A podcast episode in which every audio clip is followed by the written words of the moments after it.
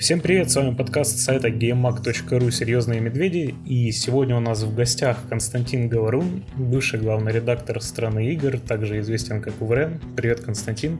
Привет. В общем, расскажи немного, как ты попал в страну игр. Ну, все началось с того, что в начале 90-х я читал журнал «Великий дракон» и даже пытался туда немножко писать, отправлял туда статьи, написанные на бумаги, вырванные из тетради в клеточку. Некоторые эти статьи были потом опубликованы. А потом я вел собственный сайт об играх приставки.нет.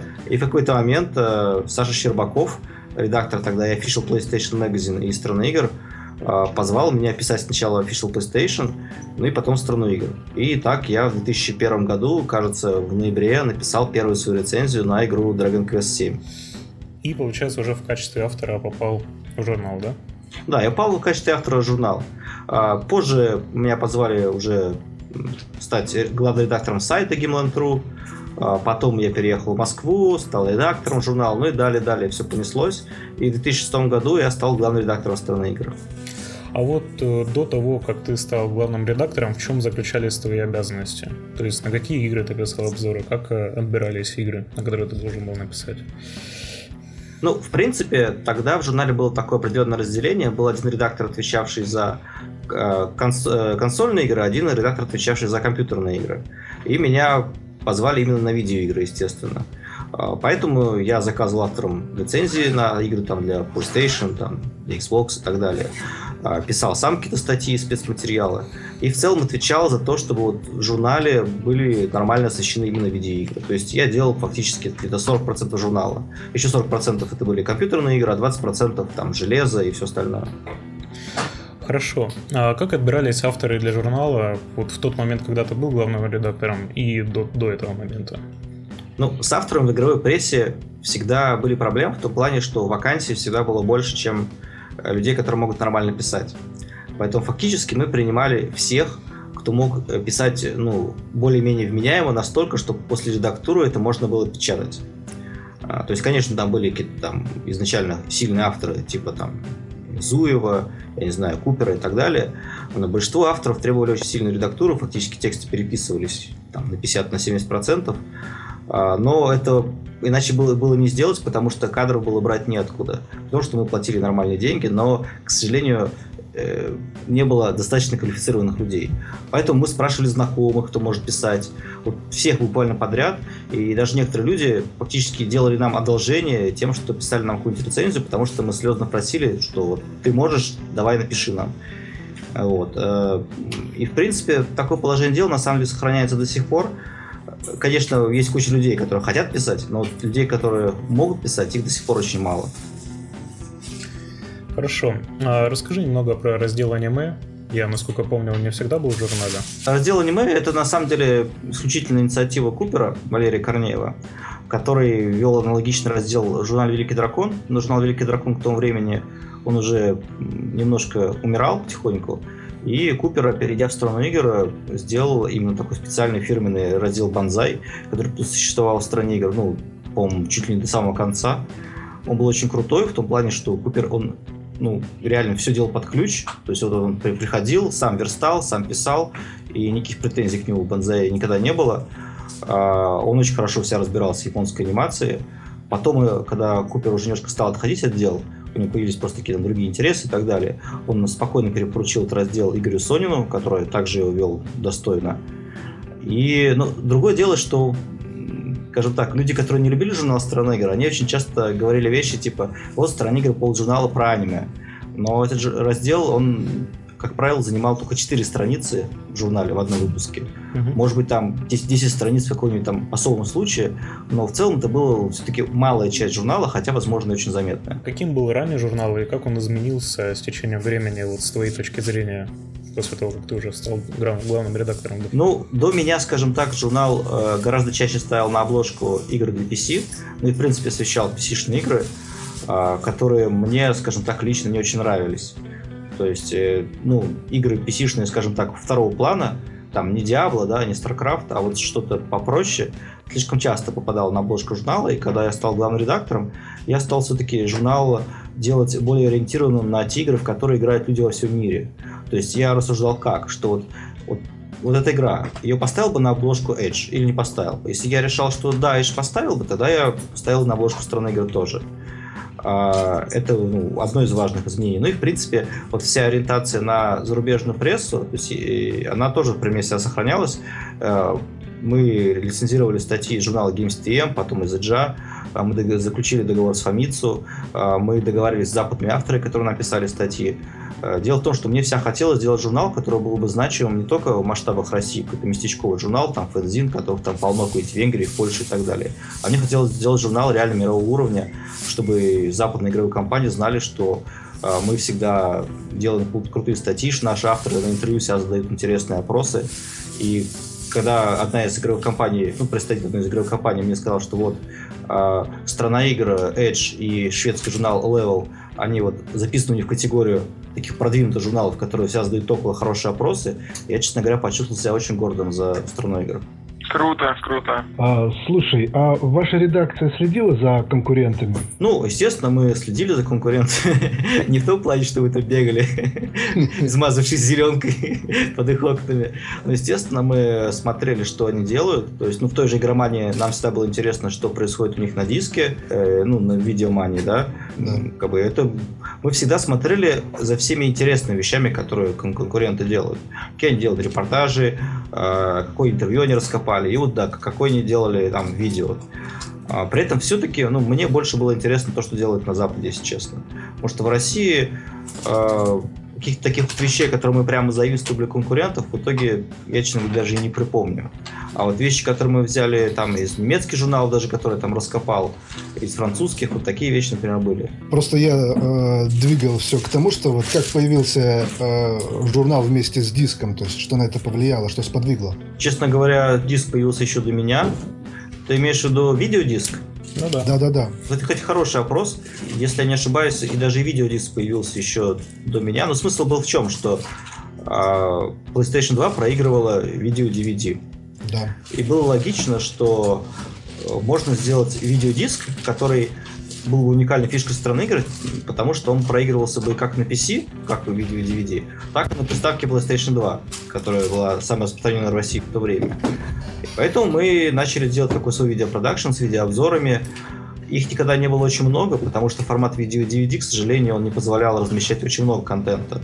И в этом плане мы себя проигрывали видеомании, которые делали диски исключительно для PC, сжимали все в DivX, и в итоге получалось так, что у них на одном и том же диске количество видео в 10 раз больше, при примерно том же самом качестве. Но при этом их диск не читался на приставке.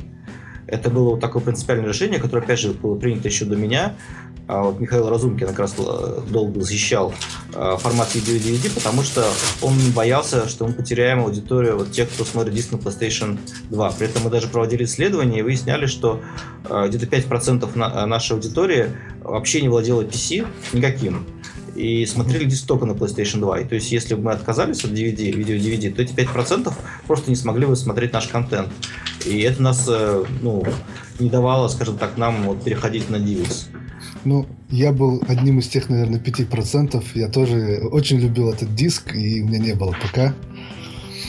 Вот. Ну вот, э, следующая тема, на которую вот э, хотела бы, хотелось бы поговорить, э, что стало вот с авторами страны игр, которые были там вот после популярны? закрытия журнала? Да, после закрытия журнала. Ну, на самом деле, если так вкратце пройтись, то а, Сергей Целирук сейчас работает на Канову, если я не ошибаюсь.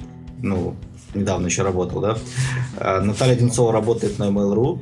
Евгений Закиров э, три года работал в Microsoft, сейчас работает э, пока неизвестно где, но перешел на какое-то новое место, он недавно написал об этом в Фейсбуке. А, кто еще? Валерий Корнеев работает э, в информационном агентстве, если не ошибаюсь, ТАСС. А, ну, остальные... Sony, по-моему, занимается какими-то инвестициями, да, внешними. Он, по-моему, вообще ушел в школу да, бизнеса. Да, Игорь Сонин, он уехал из России еще до того, как все стало плохо. Он э, всю работу в журнале PC игры, он на самом деле копил деньги на обучение э, в западной бизнес-школе. Вот он накопил эти деньги, уехал, обучился и так, в общем, так на Западе остался.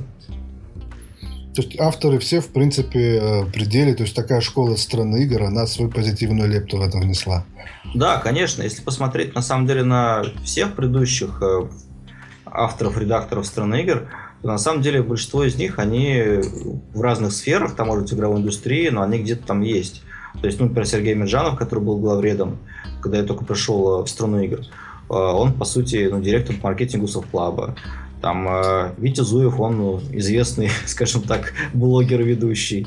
Там да. Саша, Саша Щербаков, у него своя студия разработки игр, он там живет в Таиланде, в бунгало, и там каждое утро, там, не знаю, смотрит на диких обезьян.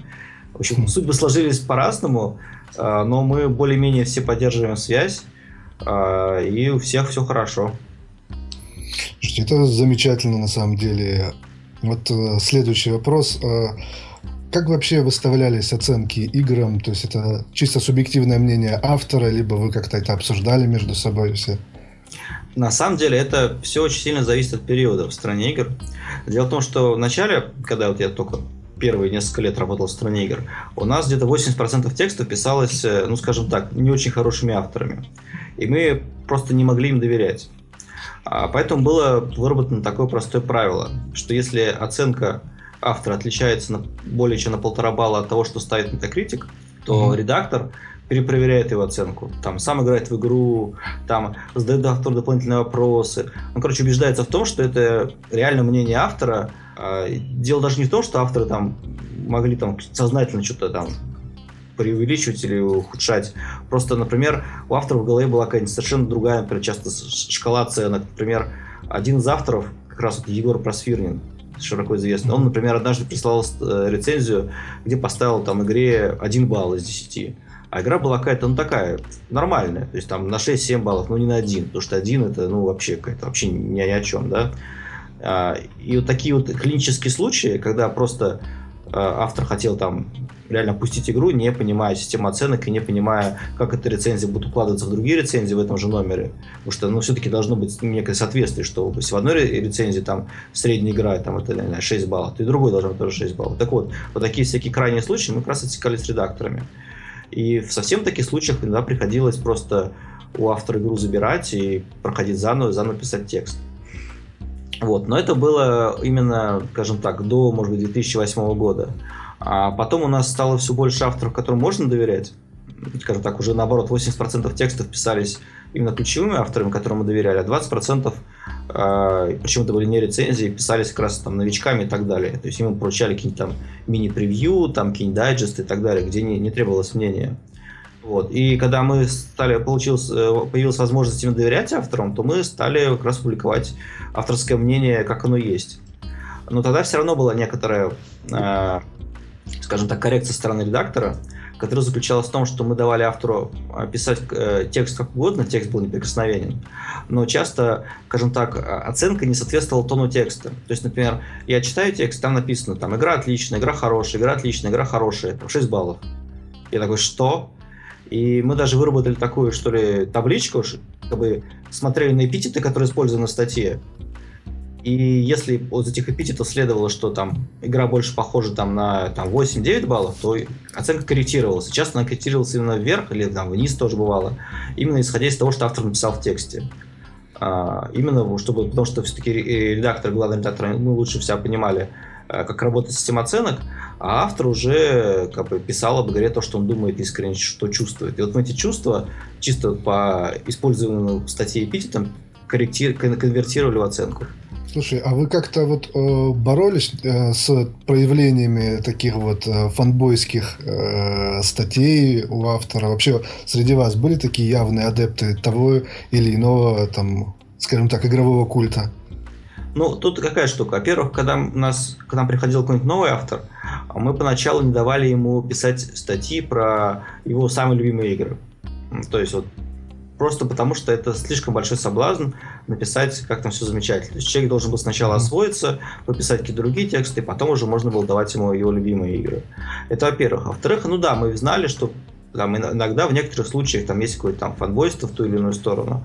И поэтому мы специально такие тексты давали более нейтральному автору, то есть который тоже хорошо разбирается там в жанре, там в игре, там ждет и так далее, а, но как бы вот другой.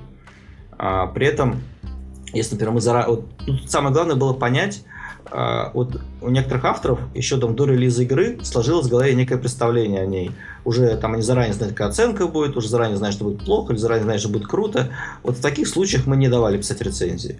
Если человек был готов поменять свое мнение, поиграв в игру, вот таким людям мы давали. Но таких случаев на самом деле было за историю страны игр там не так много. Все-таки, как правило, люди были взрослые, разумные и фанбойством не занимались. А какие-то были случаи, когда вы очень крутые статьи снимали по причине каких-то разногласий в редакции или, например, из-за давления паблишеров? Ну, с давлением паблишеров, на самом деле, когда я был главредом, таких случаев не было в принципе. Там был смешной случай, когда а, давление паблишеров было, но это было выглядело как? Мы написали статью, там самое большое разочарование года, а, и я, чтобы там не поставить пиарщицу, написал, и слушай, говорю, у нас выходит журнал, и там будет статья, типа разочарование года, и там Корсары 3, там на первом месте. Она такая ответила, она мне ответила письмом таким со смайликом. Я такой, ну окей, я предупредил, как бы, что такая штука есть, просто чтобы это не было для нее сюрпризом, чтобы она подготовила там руководство и так далее. Вот. А в итоге номер вышел из журнала, руководство увидело эту статью и устроило полный скандал. И пиарщица, оказывается, подумала, что я пошутил, что это шутка такая у меня была. Жесткая но, шутка. Ну вот, и в итоге там уволили или отстранили за это. Жесть какая. Ну вот, то есть вот такая была смешная история. А, но до, до того, как я стал главредом, а, ну, был еще, например, пример давления издателей, когда какая-то откровенная говная игра там на 4 балла, а, издатель очень хотел, чтобы поставили высокую оценку, бежал снять рекламу, и Огородов лично э, послал этого издателя на три буквы, и рекламу действительно сняли, но там через пару лет издатель закрылся. Вот, то есть такие истории были, естественно. А, но были случаи, когда, например, у нас внутри журнала были тоже свои там истории, как там с Купером, например, а, когда он очень был недоволен тем, что мы там кое-что поменяли его статье про самураев и людей нетрадиционной ориентации. Ну, как бы, да, это, это отдельная история. Но в целом давление со стороны издателей, оно, конечно, всегда было. Оно вся выражалось в том, что а, мне, как правило, звонили люди и рассказывали, почему я не прав, почему там оценки надо на игре стать выше там, или что-то еще. А я долго там часами объяснял, почему правы. И все в итоге заканчивалось хорошо. И я знаю, что многие мои коллеги, там, журналисты, они всегда не любили общаться с издателями, там могли там тоже послать их на три буквы сразу. Но это неправильно, потому что важно иметь хорошие отношения со всеми. Естественно, не нужно идти у них на поводу, а, но очень важно уметь объяснять, например, почему мы поставили такую оценку. Потому что автору не понравилось то-то, то-то и то-то. Окей. Это, по крайней мере, ну, не знаю, ты демонстрируешь тем самым какое-то человеческое отношение и даешь там, как сказать, партнера со стороны издателя какие-то тоже аргументы перед его руководством, когда у него с него что-то спрашивают. То есть важно не поддаваться давлению, но важно никогда не отказываться от любых переговоров и всегда пытаться найти какие-то точки соприкосновения и вообще разговаривать с людьми. Это реально очень важно. Соблюдать такую золотую середину. Ну, не то, что золотую середину. Самое главное, никогда не закрывать дверь там перед э, людьми, которые хотят с тобой поговорить. Константин, слушай, а вот еще немного про рецензии. Расскажи, вот именно тебе часто приходилось за кого-то переписывать? И вообще переписывал ли ты за кого-то тексты? Да, конечно. Ну вот особенно вот в начальный период это была такая классическая история, когда часто, ну, может быть, до 80% текста приходилось писать самому, потому что автор написал какую-то полную ерунду, поэтому я брал из его текста только какие-то ключевые моменты, где вот именно его впечатление об игре, а все остальное, там, всю логику, выводы, я не знаю, там, слова, вот все приходилось переписывать. Вот. Иногда для этого приходилось там саму в игру идти играть. Иногда, если это было превью, там не обязательно было, но тем не менее, э, это совершенно нормальная практика. При этом в каких-то случаях я даже специально там срезал гонорар, там, ну, делил его пополам между автором и редактором или сам собой, да, если, ну, совсем уж нужно было много работать. Вот. И до сих пор, на самом деле, во многих редакциях, насколько я понимаю, как раз такая история бывает, что приходится переписывать. Хорошо, давай тогда уйдем немного в другое русло. Вот расскажи про поездки на западные выставки и когда страна игр первый раз выехала за границу.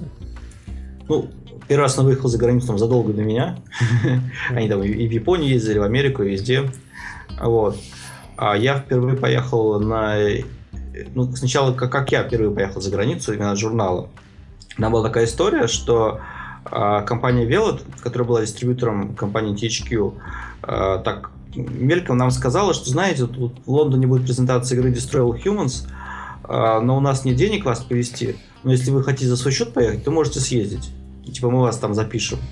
Естественно, там наш главред Михаил Разумкин сказал, нафига нам это надо, за редакции мы не поедем.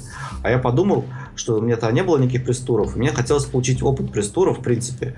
И при этом, естественно, я боялся, что так мне нет опыта, то меня никакие пресс-туры отправлять не будут какое-то время. Поэтому я решил, что первый раз можно поехать за свой счет, показать, что я как бы умею работать, что я умею брать интервью, там, все такое прочее, и потом меня уже будут брать э, за счет там компании, редакции, неважно кого. Вот. И я в итоге оплатил саму эту поездку в Лондон, съездил, взял интервью, там, поговорил с людьми, и как бы, проявил себя нормально, и поэтому уже там через несколько месяцев, когда собиралась наша команда там, выбирать, кого, поехать, кого отправить на E3, то меня тоже, естественно, взяли на E3. Ну, уже за счет там, компании Gameland.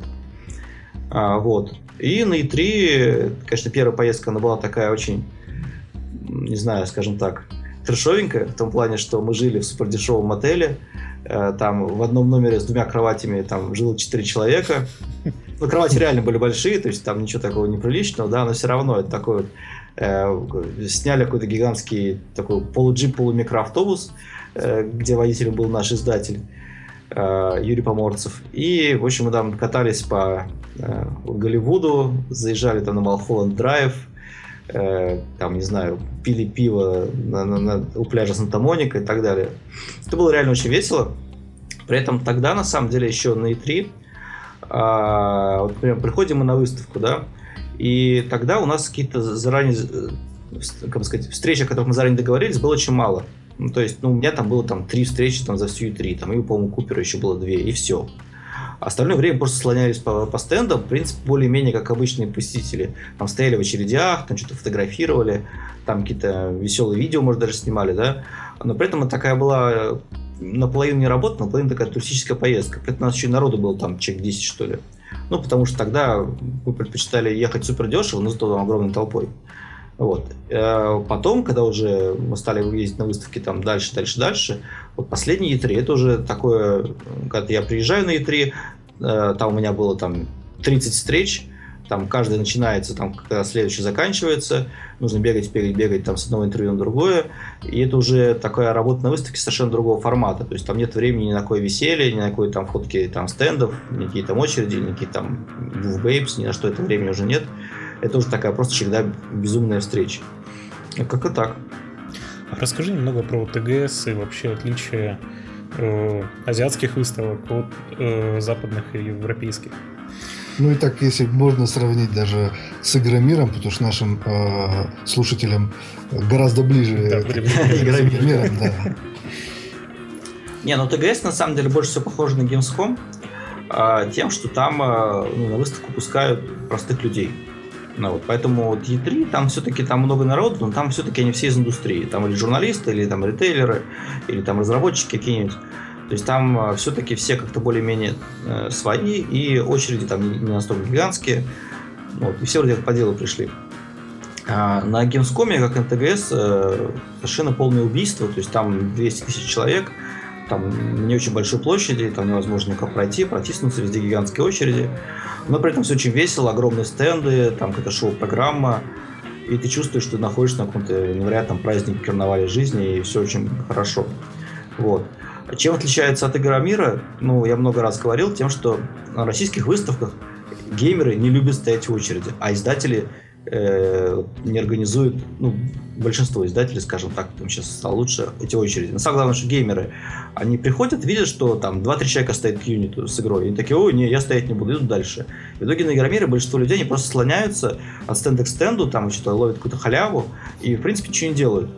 При этом, если человек дорывается до какого-то юнита, он может там играть там час, например, и старается, чтобы его там не выгоняли, там, или там передает джойстик друзьям.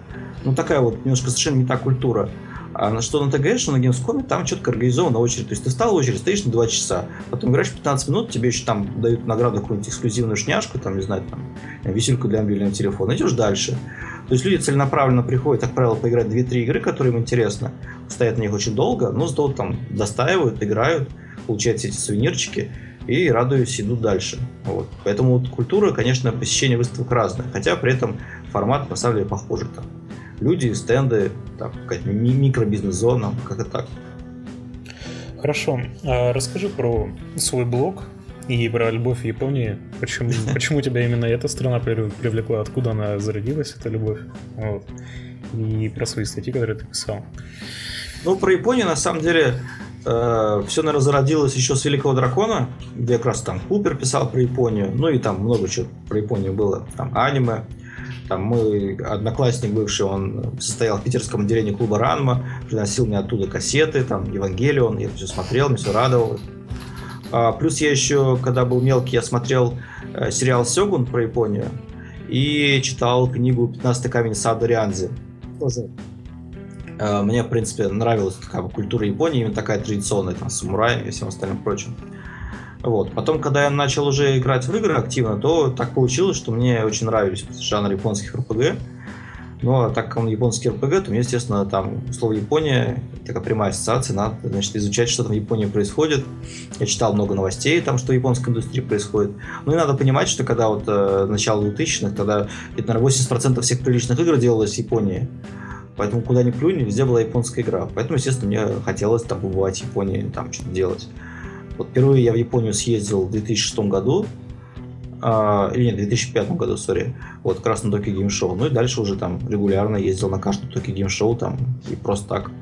Вот. Что касается блога, то ну, блог, он изначально был придуман как продолжение моего GG, куда я просто писал э, то, что не влезало в журнал, или наоборот писал какие-то мысли, которые хотелось проверить на пользователях, прежде чем делать статью для журнала. То есть я, это был такой, скажем так, тестовая площадка, полигон, там какой-то брейнсторминг коллективный, когда я а, какую-то мысль там делал, потом смотрел на реакцию и такой, окей, из этого можно сделать колонку, или окей, эта мысль отстойная, там, продолжать так делать не стоит.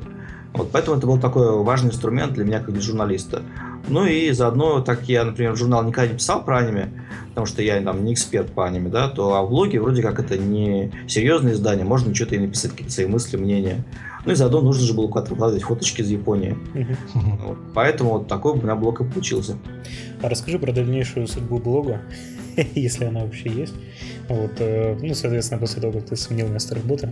Да, ну, блог я, скажем так, продал, поэтому то, что там пишется про игры, это пишут э, там модераторы, какие-то там люди из комьюнити, которых я даже не знаю. Вот, я-то сам иногда пишу что-то про кино, аниме и Японию, но как бы редко, потому что все-таки времени на самом деле еще нету. Вот, может быть, буду чаще, посмотрим. Но пока там каких-то планов по развитию нет, естественно. Ну, в общем, отвлеченная, э, вернее, отвлеченная тема от игр ты иногда будешь писать. Да, конечно, потому что иногда мне просто хочется о чем-то людям рассказать. Э, и блог это, ну, как бы сказать, самая нормальная для этого площадка, потому что я ненавижу Facebook из-за алгоритмов идиотских, когда ты сделал пост, а потом никто не видит. Или, например, там видит все, но там пару дней, а потом все равно уходит вниз, и его не, найти. Все-таки блог чем хорош, что ты написал статью, и вот там потом несколько лет могут люди приходить по поиску, находить ее, читать, там, ставить комментарии, или, ну, просто она вот остается навсегда, да. А все, что происходит в Фейсбуке, это все происходит там очень быстро, очень быстро уничтожается. А, вот так. А расскажи, пожалуйста, ты вот рассказывал, что ты планируешь написать книгу про страну игр. Как у тебя идет работа? Ну, я написал от нее, наверное, где-то четверть. А, но потом, к сожалению, у меня стало очень много работы вот э, в Nintendo, поэтому я пока немножко это поставил на паузу, но я ее доделаю, когда более-менее освобожусь. У меня есть такой вопрос э, по поводу... Наверняка же были какие-то соревнования по популярным играм внутри коллектива страны игры. По каким э, играм чаще всего там споры или там турниры, что-то такое? А, не, ну мы на самом деле всегда в редакции играли в Soul Calibur. Там все началось еще с uh, Soul Calibur для Dreamcast, когда только, только пришел в страну игр. Потом играли mm-hmm. второй Calibur, третий, четвертый, там, пятый немножко. Это была такая, что ли, самое главное наше, самый главный элемент нашего тимбилдинга. Потому что в эти моменты там с нами играли и издатель, там, и люди с диска, и там коллеги-то приходили, дизайнер с нами играл. То есть это была идеальная игра, когда вот мы сидим, сидим, работаем, работаем, вдруг раз такие, ой, давайте там поиграем полчасика в Soul Calibur. Такие, ой, пошли поиграем. И играли. То есть мы там прямо такие турниры, турниры мы, по-моему, не устраивали, но, естественно, там каждый старался там выигрывать, там были свои там чемпионы, не чемпионы, ну вот, там тренировались там по-серьезному. Это вот реально была очень важная игра. А, и, наверное, мы в нее играли бы и дальше, просто потом из-за череды переездов у нас э, какие-то нехорошие люди сломали нам редакционный телевизор, и мы перестали играть просто потому, что было не на чем. Вот. А турниры мы проводили еще пару турниров по Mortal Kombat, мы даже записывали их прямо на репортаж об этом на видеодиск угу. диск страны игр. Это были такие турниры названия главного редактора, в которых я еще побеждал. Поэтому я совершенно не представлял что я буду делать, если я проиграю. Ну, как бы, как, как-нибудь бы это, там, не знаю, обыграли бы, но в итоге я все равно выигрывал. Стимул был отличный просто. Да, да, да. Ну да. Ну, тогда... А, да, давай последний вопрос тебе задам тогда. Скажи мне, вот когда мы начали делать видеопроизводство, и ты первый раз поехал с камерой в Японию, тебе было тяжело вообще снимать э, видео, то есть поменять формат? Да, на самом деле, я вот, э, когда поехал в Японию, мне дали камеру и сказали, ну, что там, любой дурак справится, берешь камеру, там, ставишь, снимаешь, как бы, и все, тебе принеси, а мы там намонтируем, все нормально будет. Ну, я так и делал. В итоге мне сказали, что я снял какое-то полное говнище. А, вот. И в итоге я обиделся и сказал, ну, знаете что, вот в следующие разы давайте оператора мне с собой, а я вот этим заниматься не буду, ну, серьезно. А, на самом деле, я считаю, что просто каждый должен заниматься тем, что он умеет делать, а, а если не умеет делать, ну, может быть, да, нужно стоит там пойти на какие-то курсы, не знаю. Например, я какой-то момент понял, что я делаю плохие фотографии репортажные, но при этом я же не буду с собой постоянно брать какого-то репортажного фотографа настоящего. Более того, мы даже один раз нанимали в Японии репортажного фотографа, он плохо все сделал. Поэтому я взял, пошел на курсы фотографии. И в итоге там фотографии сейчас делаю там более-менее нормально. Но вот еще идти на курсы там операторские, мне, как честно говоря, никогда не хотелось. Вот. Другое дело, что современный журналист, мне кажется, он должен уметь говорить на камеру. То есть там снимать, пусть, окей, должен другой человек, а вот говорить журналист должен уметь, потому что ну, в современной журналистике этого никуда не деться. Но это уже приходит просто банально с практикой, на самом деле.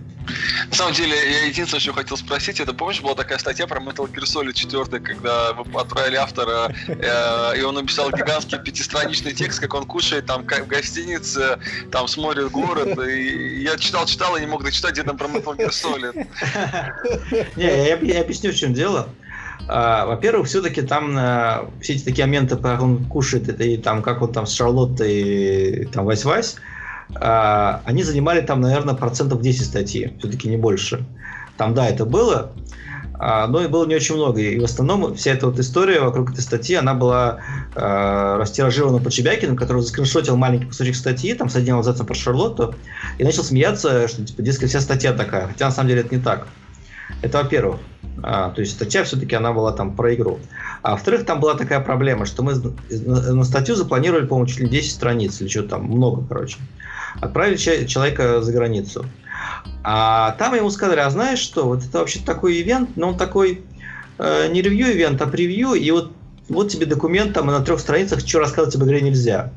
И там, на самом деле, об игре нельзя рассказывать было почти ничего. То есть он даже кучу всего вещей говорил, какие там были. Но это нельзя, это нельзя. Вот что такой уровень в игре будет тоже нельзя, и это нельзя, и это нельзя. И в итоге просто не знал, о чем писать, на самом деле. При этом писать нужно было много, потому что уже журнал сдавался в печать, и это место было ничем не заткнуть. То есть нужно было писать чего-то. Поэтому он в итоге написал статью, там, что мог, то изложил. А, вот, ну, мы уже напечатали, и, в принципе, никто бы ничего не заметил, если бы Шебякин не устроил бы эту истерику насчет там Шарлотты. Поэтому я, честно говоря, не вижу никаких особых проблем с этой статьей. Просто да, может быть, наши читатели ожидали, что там будет рецензия с оценкой, с мнением, там, со всей информацией об игре. Оказалось, что там только просто такое еще одно превью большое. Ну все тогда, Понятненько. спасибо, хорошо. Пока. Да, все, давай, пока. Давай, пока. Пока.